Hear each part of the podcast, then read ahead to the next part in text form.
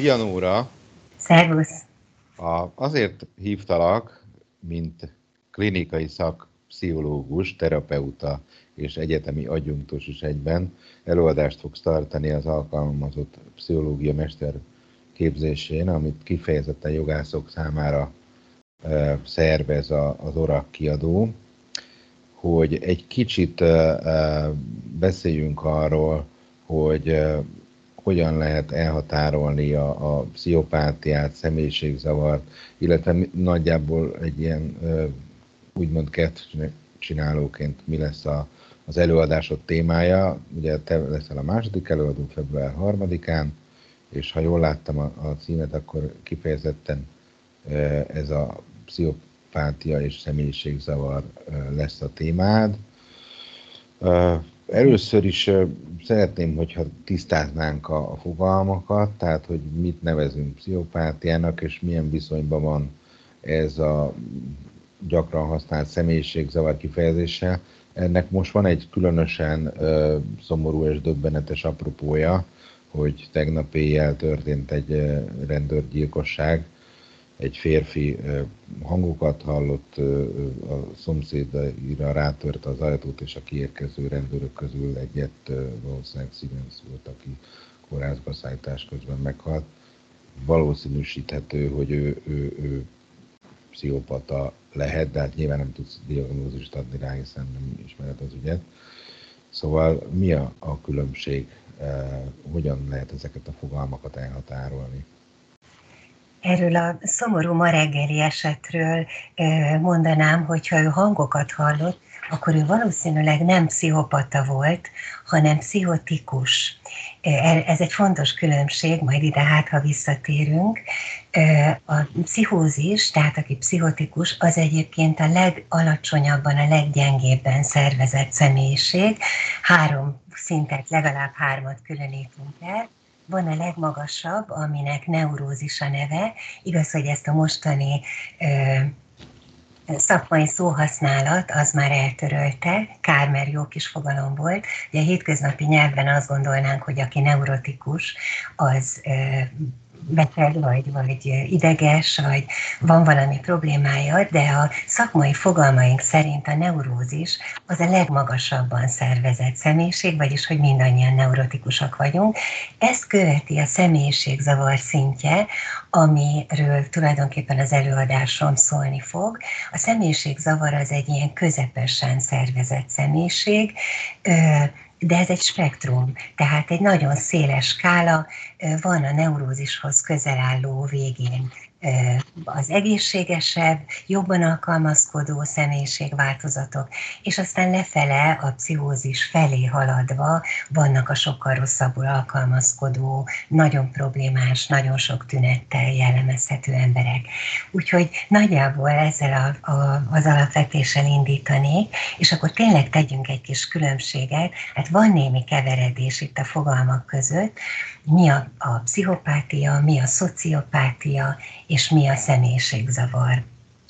Induljunk el a pszichopátiától, mert ez volt Harvey Cleckley amerikai pszichiáternek a fogalma egyébként a pszichopátia, az Egészség állarca című 1941-es könyvében írta le, és tulajdonképpen ez egy olyan, hát ez a, a személyiségzavarok közül, amire ma többször visszatérünk, a legsúlyosabb, a legalsóbb típus az antiszociális személyiségzavart írta le ezzel tulajdonképpen. Tehát ez nagyon fontos, hogy a személyiségzavar ez egy távkategória, és ennek a leges, legrosszabbul szervezett és meglehetősen terápia rezisztens változatát írta le, ami ilyesmikkel jellemezhető, hogy nincs empátiája, egy ilyen hűvös közömbösség jellemzi mások iránt, kíméletlen célra törés jellemzi, a többieket tárgynak tekinti,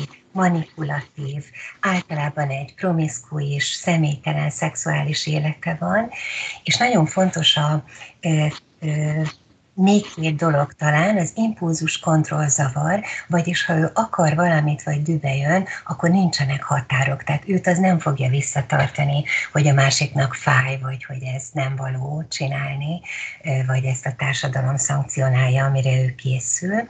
Illetve a tárgyi viszonyulás mindenhez és mindenkihez.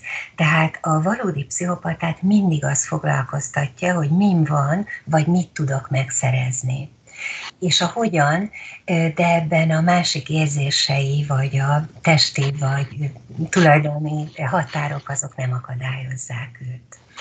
Mhm. Na most, a, bo- igen, bocsáss meg. Szóval ehhez képest, visszatérve itt a rendőrgyilkosságra, azt mondtad, hogy egy ember, aki pszichózisban van, akkor az nem feltétlenül pszichopata? Így van, így van. Nagyon sok pszichotikus ember egyáltalán nem pszichopata, hanem egy teljesen másik folyamat révén válik agresszívvá. Például, és ezt mi szerencsésen egészségesebb emberek sajnos nagyon nehezen tudjuk elképzelni, amikor, különösen amikor már csak mondjuk egy bűncselekmény végeredményével szembesülünk, mert aki például paranoid pszichotikus, ő kifejezetten, és ennek nagyon gyakran van egy organikus, tehát egy biológiai összetevője, majd visszatérek rá, hogy a, a pszichopátiának is van vagy lehet, de aki pszichotikus, és például halucinál, hangokat hall, olyasmit lát, ami nincs ott, ő például rettenetesen félhet ezektől. Ő úgy érezheti, hogy vagy ő, ő gyilkol, vagy, vagy tünteti el. Nem is vagyok benne biztos egyébként, hogy ez a szerencsétlen ember a ö, rendőröket valóban rendőrnek látta, lehet, hogy az ő üldözőinek, valamilyen démonoknak látta. Tehát aki pszichotikus, az ö, nagyon sokféle dolgot jelenthet, de egy közös magva van, hogy elvész a realitásvizsgálat. Tehát azt, hogy mi valóság és mi nem, az, amit látok, hallok a fejemben, azt nem tudom gondolatokként interpretálni, hanem az olyan, mintha a külvilágban történne, tényleg üldöznének, tényleg az életem múlna azon, hogy most késsel én vagyok-e a gyorsabb, vagy a másik, aki től az agressziót vélem jönni. Tehát ez egy nagyon-nagyon szomorú és nehéz állapot.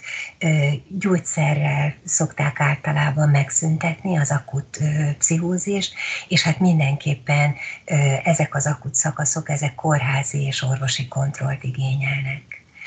Igen, a, a, valószínűsítem én is, hogy e, ez a fajta pszichózis lehetett, mert a videóból láttam, hogy, hogy, hogy illetve hallottam, hogy segítségért kiabált, miközben a rendőrök próbálták elfogni. A, ez ugye különösen azért fontos, mert a büntetőjogban a, a beszámíthatóságot, belátási képességet vizsgálják a, a szakértők, és ez alapján dől el, hogy mm. valaki büntethető, vagy nem büntethető, vagy a büntetése korlátlanul enyhíthető.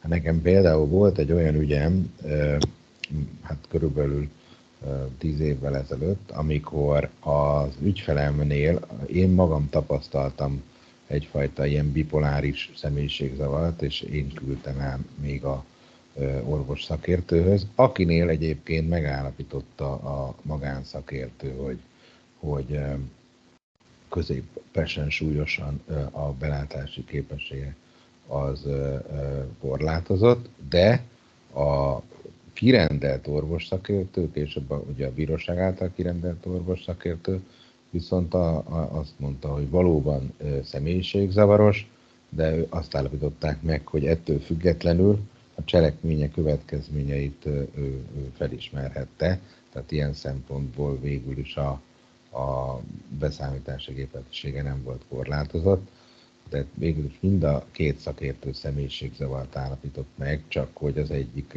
szerint ez nem korlátozta a belátási képességet. Úgyhogy ilyen szempontból is fontos, hogy, hogy hogyan tudjuk itt a határokat ö, ö, megkülönböztetni. A, a pszichopátiára visszatérve, ö, mi gyanús, ö, már érintetted azért, De a hétköznapi érintkezésben milyen jelekből olvasod azt, hogy valaki pszichopata vagy személyiségzavaros? Én még gyorsan kiegészíteném, mert ugye nem különítettük el a szociopátiát. Így van, még az is volt kérdés. Ez fontos dolog, mert erről is nagyon sokat lehet olvasni. Egyszerűen arról van szó, hogy amikor inkább azt véljük, hogy valakinél ennek genetikus vagy tehát organikus hozott okai vannak annak, hogy ilyen agresszíven vagy kiméletlenül viselkedik.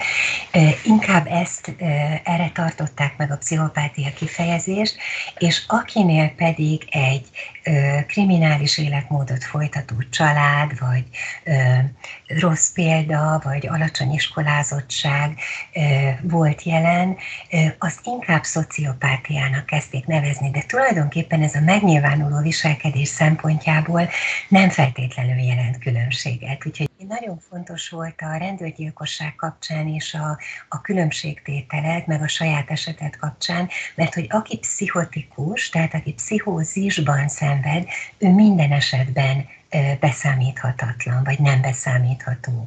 Uh-huh. A zavaros emberek viszont nem, ők lehet, hogy beszámíthatóak, és ilyen szempontból van jelentősége annak, hogy ez egy spektrum, és vannak ennek magasabban szervezett részei, illetve Hát ők nem lehetnek, vannak ilyen mikropszichotikus epizódok személyiségzavaros embereknél is, de ezek ritkák, és nem, nem mindenkinél fordul elő. Úgyhogy ez egy igazi szakmai feladat ezt a beszámíthatóságot megállapítani ilyenkor. Na és akkor térjünk vissza a kérdésedhez, eh, Tamás, hogy eh, akkor miből is tudhatja az átlagember, vagy a szakember azt, hogy, hogy eh, pszichopatával áll le szemben, vagy antiszociális személyiségzavarossal áll le szemben az újabb szóhasználatban.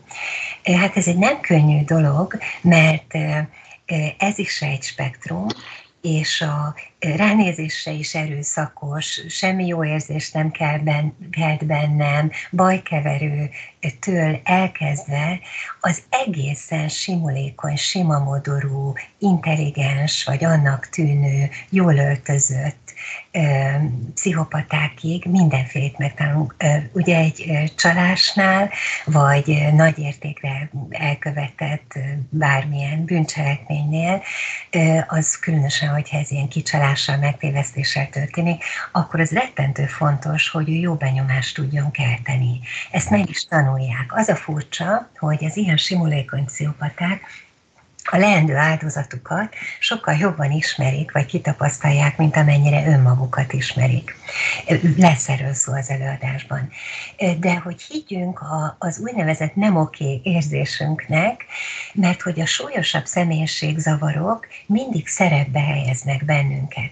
Tehát amikor azt vesszük észre, hogy valahogy csökken a szabadságfokunk a, a viselkedésünk megválasztásában, nem is tudjuk, hogy miért, de hirtelen más mássá válunk, például nehéz ellent mondani neki, vagy épp indulatosabbá, türelmetlenebbé válunk a vele való interakcióban, akkor kezdjünk gyanakodni, hogy az úgynevezett áttétel nevű jelenség működik, vagyis ez egy borzasztó bonyolult jelenség, de szerencsére egyszerű elmondani, ez minden pszichoterápiának az alapja is egyébként, hogy ez éppen aktuálisan velem szemben álló emberrel, mindegy, hogy ez az ügyvédem, a bíró, vagy a házastársam, vagy a főnököm, elkezdek úgy viselkedni, mint ahogyan a múltban egy fontos, számomra fontos figurával, hát legtöbbször a szüleinkkel, testvéreinkkel tettük. Fontos, hogy ez a folyamat tudattalan. Tehát nem tudom, hogy ezt teszem, és azt sem tudom, hogy miért idegesít engem mindig annyira ez a főnököm, vagy ez a szomszédom, vagy a feleségemnek ez a viselkedése. Tehát ez nem jut el a tudatunkig, csak azt, hogy ma valahogy olyan idegesítő, vagy többnyire idegesítő. Tehát ezt valamennyien csináljuk, és nem vagyunk teljesen tudatában. Ez egy normális jelenség, viszont a, pszichotik, uh, bocsánat, a pszichopaták áttétele más. Ez egy nagyon kényszerítő erejű valami, és egyszerűen olyan módon viselkedik, hogy ő érvényt szerezzen a saját akaratának.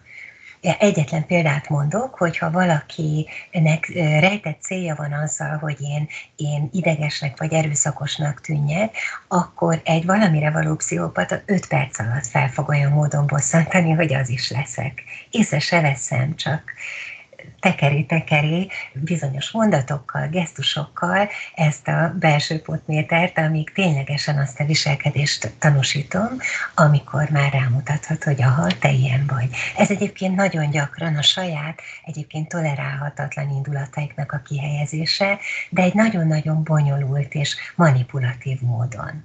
Uh-huh.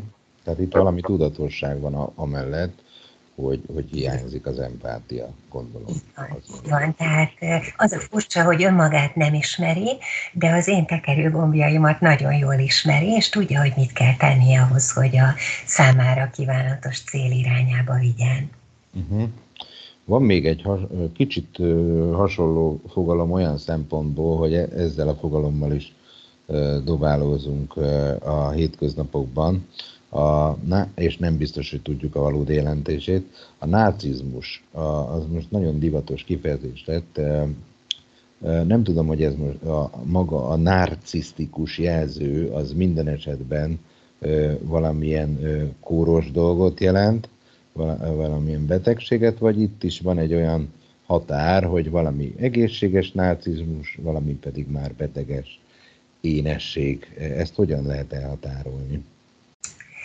Nagyon fontos és jó kérdés, nem minden narcizmus beteges. Ugye Freud eredeti narcizmus fogalma, nem írta le először, de hozzá kötjük ezt a szakmai fogalmat, tulajdonképpen az önszeretésre vonatkozik, az önmagunk felé irányított libidót nevezte el így, és hát ennek van egy szükséges mértéke, nagy baj lenne, hogyha nem tudnánk magunkat adekvátan és jól szeretni, ezt pont a pszichopatáknál lehet jól meglátni, hogy milyen az, amikor valaki nem tudja önmagát elég jól szeretni, és ugye az is egy tévhit, hogy aki kórosan narcisztikus, mert természetesen ilyen is van, sajnos manapság egyre több, valahogy a kultúránk az ebbe az irányba viszi el a nevelést és a személyiségek kialakulását. Aki kórosan narcisztikus, az egy tévhit, hogy ő túlságosan szereti önmagát nem eléggé és nem elég jól becsüli és szereti önmagát, ezért van szükség azokra a kívülről is látható lépésekre, sokszor inadekvált és nem szimpatikus viselkedésekre, ami a hétköznapokban ismert, igen, hát ez egyfajta személyiségzavar vagy pszichopátia, ami a narcisztikus személyiségzavart jellemzi, mhm. de ennek általában a hétköznapokban a nyilvánvalóbb és és a felszínébb változatát látjuk, ez a feljogosított narcisztikus, hát ő az, aki nagyhangú, mindig ő tudja jobban, csak neki lehet igaza, ő az érdekes, a többiek legfeljebb statiszták, valamennyien ismerünk szerintem ilyesmi embereket, de nagyon fontos, hogy a narcizmusnak van rejtett változata is, a feljogosítottal szemben ez törékeny narcizmusnak nevezzük, vagy vékonybőrű narcizmusnak is szokták mondani, és ez sokkal rejtettebb, sőt, néha egészen szerénynek vagy háttérbe húzódónak tűnhet az az ember, és csak egy alaposabb beszélgetést tárja fel, hogy ő magában tulajdonképpen néha mennyire lenézi a környezetét, vagy mennyire nagy fantáziákat dédelget önmagáról, és várja a pillanatot, amikor kiderül, hogy ő hát legalább olyan jó, mint, mint mindenki más, vagy még jobb. Egyébként maga a narcizmus, amennyiben ez patológiás, akkor ez is személyiségzavarnak tekinthető?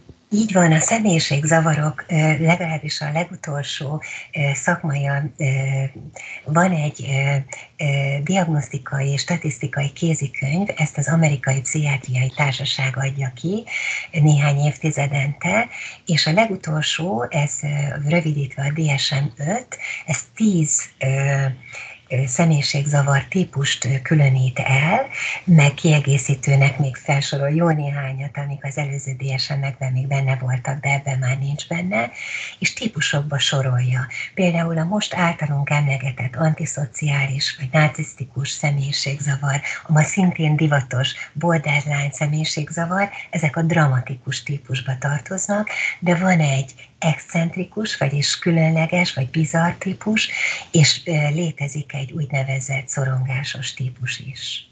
Uh-huh. Ez, ez egy nagyon érdekesnek tűnik számomra, és nyilván majd ki fogod fejteni az előadásodon.